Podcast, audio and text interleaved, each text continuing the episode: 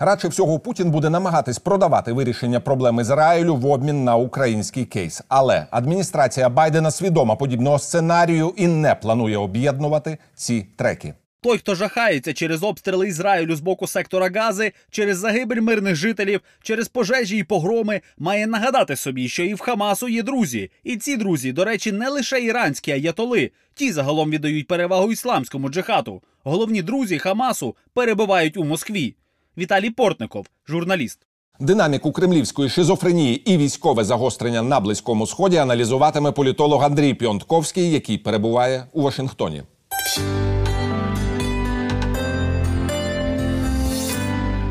Здравствуйте, уважаемый Андрей Андреевич. Рад вас приветствовать в студии телеканала «Эспрессо». Ну, к украинскому фронту открылся, в кавычках, фронт израильский, да?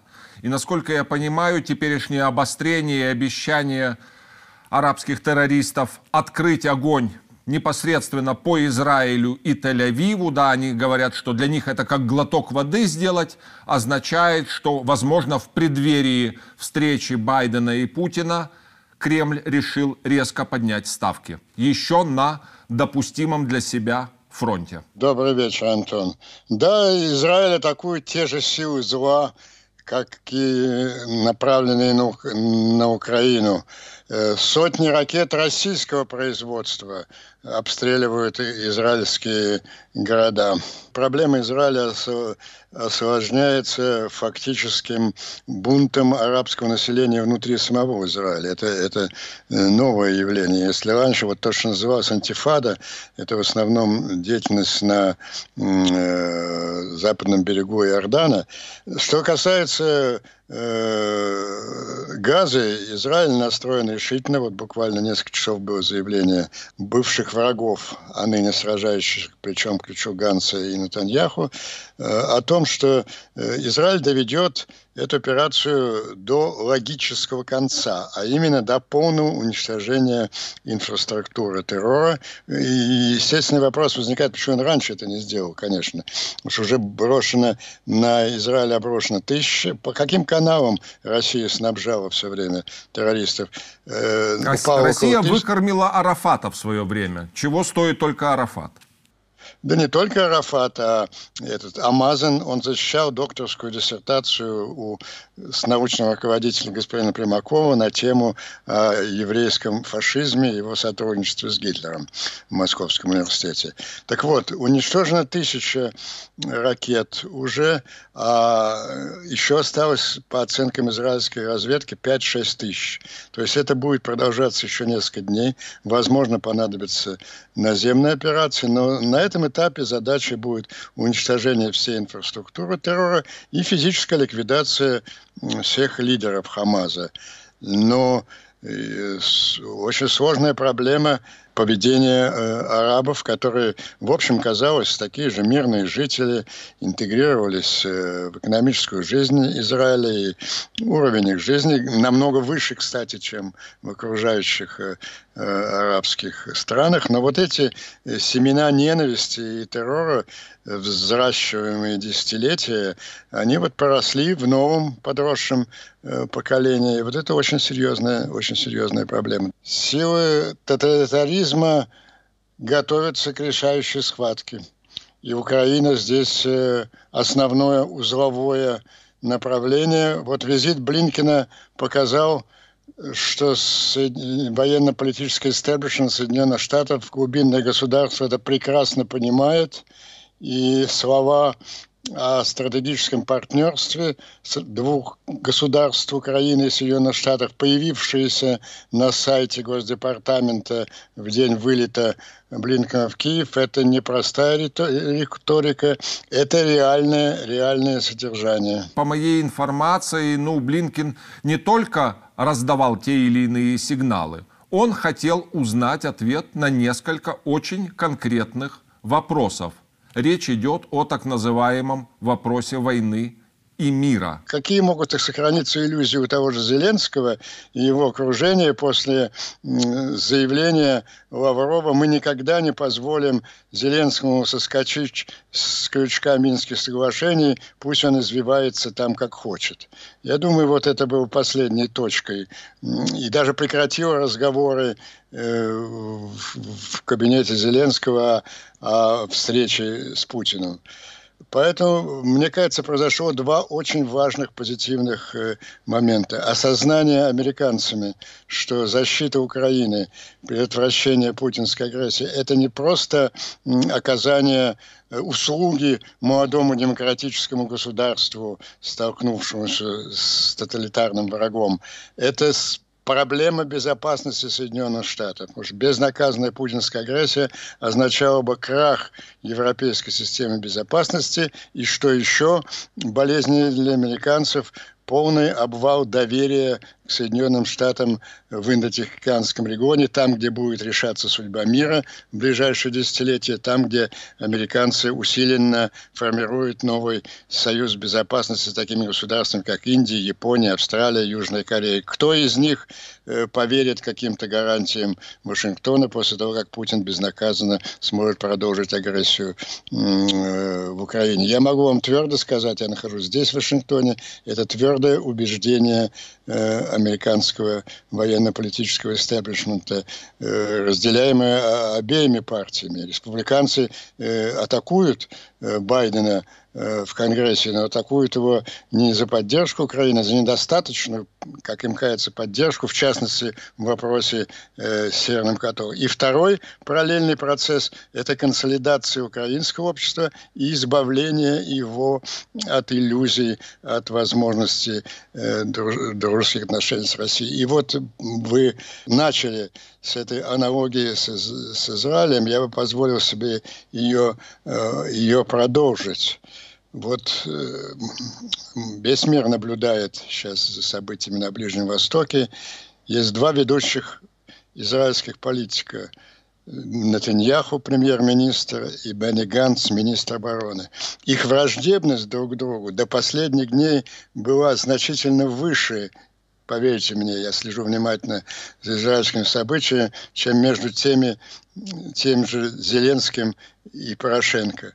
Вот я бы хотел воспользоваться этой возможностью, э, посоветовать Владимиру Александровичу и Петру Алексеевичу взять пример вот с этих двух государственных деятелей Израиля, которые сейчас, преодолев все свои разногласия, бок о бок рядом э, сражаются с врагом, который не скрывает своих целей э, уничтожить э, Израиль. Мне кажется, это необходимо сейчас и в Украине, даже не столько этим двум э, деятелям, как миллионам людей. Есть миллионы людей, сторонников, патриотов, сторонников европейской солидарности и миллионы людей, сторонников э, партии «Слуга народа». Им сейчас нужно забыть все разногласия, все обиды, справедливые и несправедливые, и, и сплотиться для отражения российской агрессии. Путин может экспортировать исключительно один товар – войну и эскалацию. Да, и он постоянно это демонстрирует перед встречами, например, в данном случае перед встречей с Байденом. Да, то есть они поднимают градус настолько высоко, что даже вряд ли в советское время были бы готовы объединить вот эти вот все структуры. Я прожил долгую жизнь в Советском Союзе, прекрасно помню всю историю внешней политики Советского. Никогда э, ненависть к Западу, к Соединенным Штатам в кругах э, политической элиты и в пропагандистской машине не была столь интенсивной и истеричной, как, как, как, как, как сейчас. То есть это, это на более высоком уровне, чем в 60-е годы? Намного. В 60-е годы, э, ну, я бы сказал, отношения вот между Брежневым и э, Никсоном, они были очень, и следующими президентами, они были довольно конструктивными.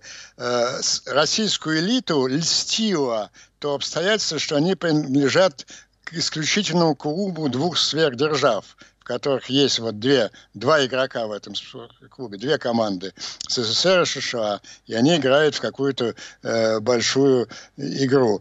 Ну, доходило до того, вот почитайте э, воспоминания Киссинджера, э, очень интересные.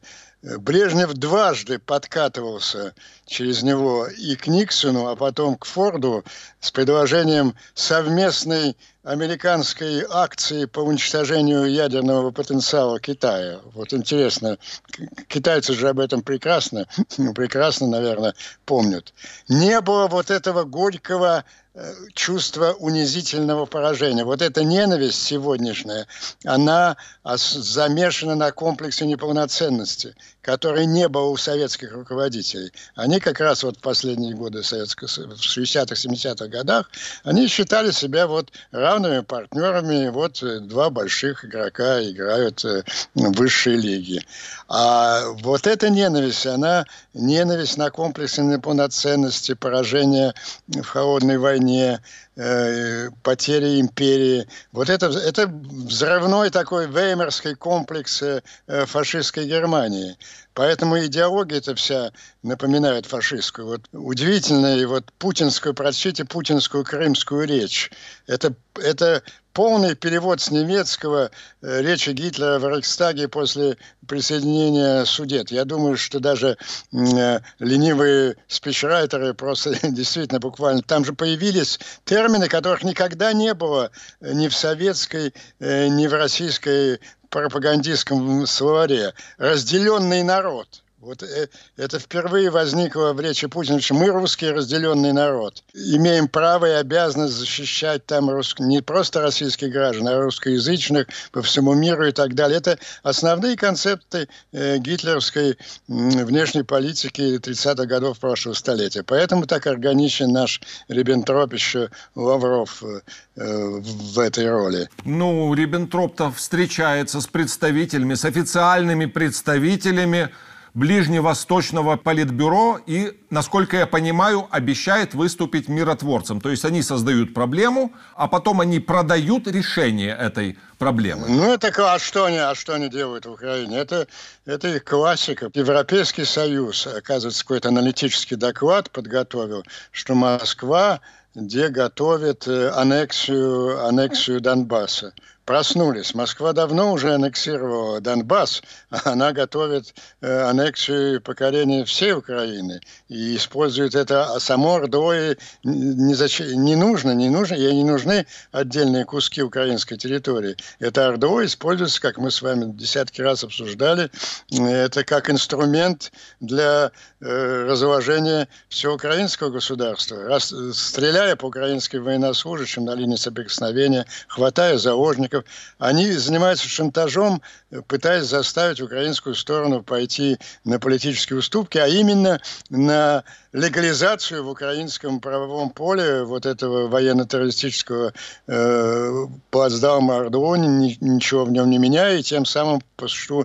присоединение Украины к РДО. Вот это заявление Евросоюза показывает, насколько они далеки э, а, как от понимания конкретной ситуации в Украине, так вообще от понимания мотивов кремлевского э, руководства. Тут вопрос такой, что Путин может сказать простыми словами, да, я решаю вопрос с Израилем, но Байден Байдену имеется в виду. Но ты, например, выходишь на мою формулу по Украине. И что вот тогда Байден? Я вам отвечу цитатой. Мне кажется, вы недооцениваете несколько значения визита Блинкина и его переговоров. Самое ценное в нем было, э, это, по-моему, общее заявление, что мы будем тесно координировать Э, свою политику и позицию в процессе подготовки визита Байдена Путин, процессе подготовки саммита Байдена Путин. Что это означает? Это означает как раз вот опровержение вот этого сценария, который вы сейчас предположили. Байден едет Путину не как не для заключения некой новой Ялты, как это делали Рузвельт э, со Сталиным. Байден едет к Путину как лидер Запада и свободного мира, частью которого является Украина, едет для того, чтобы внятно объяснить ему в лицо, какую цену придется заплатить Путину за его дальнейшую, э, дальнейшую агрессию, агрессию в Украине. Но Путин-то не верит в эту цену, да, чего только стоили вот эти хакерские атаки, да, с, э, с остановкой продукта провода. То есть зачем они на, на это пошли?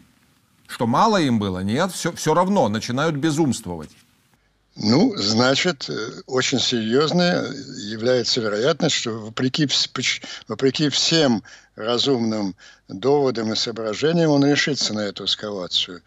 Она будет означать, он потерпит при этом поражение, жестокое поражение, э, сопротивление Украины, консолидировавшего сейчас общество, и вот та помощь э, американцев, которую они...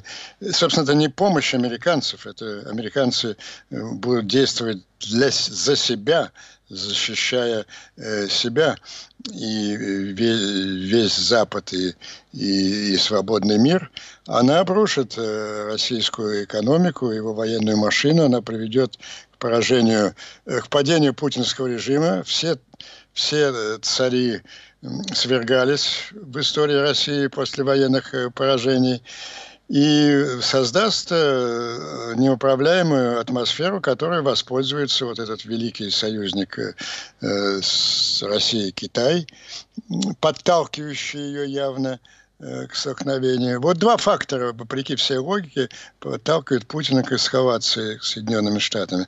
Это охватившее, то, что я уже упомянул, охватившее верхушку безумия, невиданное во времена Советского Союза, и плюс подстрекательская роль Китая.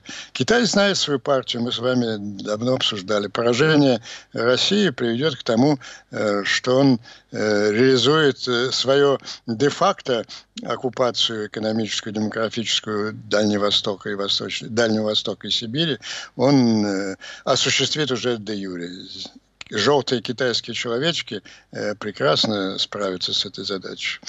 Я, у меня нет никакой информации, но я убежден, что так же, как в случае, в случае с Афганистаном, э, весь генеральный штаб и его руководитель, маршал Советского Союза Агарков, были категорически против, категорически против, понимая, э, какую угрозу это может создать для Советского Союза. А сравнить э, сегодняшнюю ситуацию, я уверен, что Генеральный штаб не является энтузиастом э, путинских э, планов покорения Украины. И мне кажется, что сделано два громадных шага э, к, к отражению этой агрессии. Первое, понимание Соединенными Штатами, что это ключевая задача их безопасности дать отпор Путина, и консолидация украинского общества, понимание вот той частью, почти половиной украинского общества, надеявшейся на добрые отношения России, понимание того, что независимость Украины и добрые отношения с Россией, по крайней мере с этим режимом, это две вещи несовместные. Ну, с искренним сожалением должен заканчивать наш разговор. Благодарю вас, уважаемый Андрей Андреевич, за откровенность в эфире телеканала «Эспрессо». Спасибо вам, Антон. До свидания.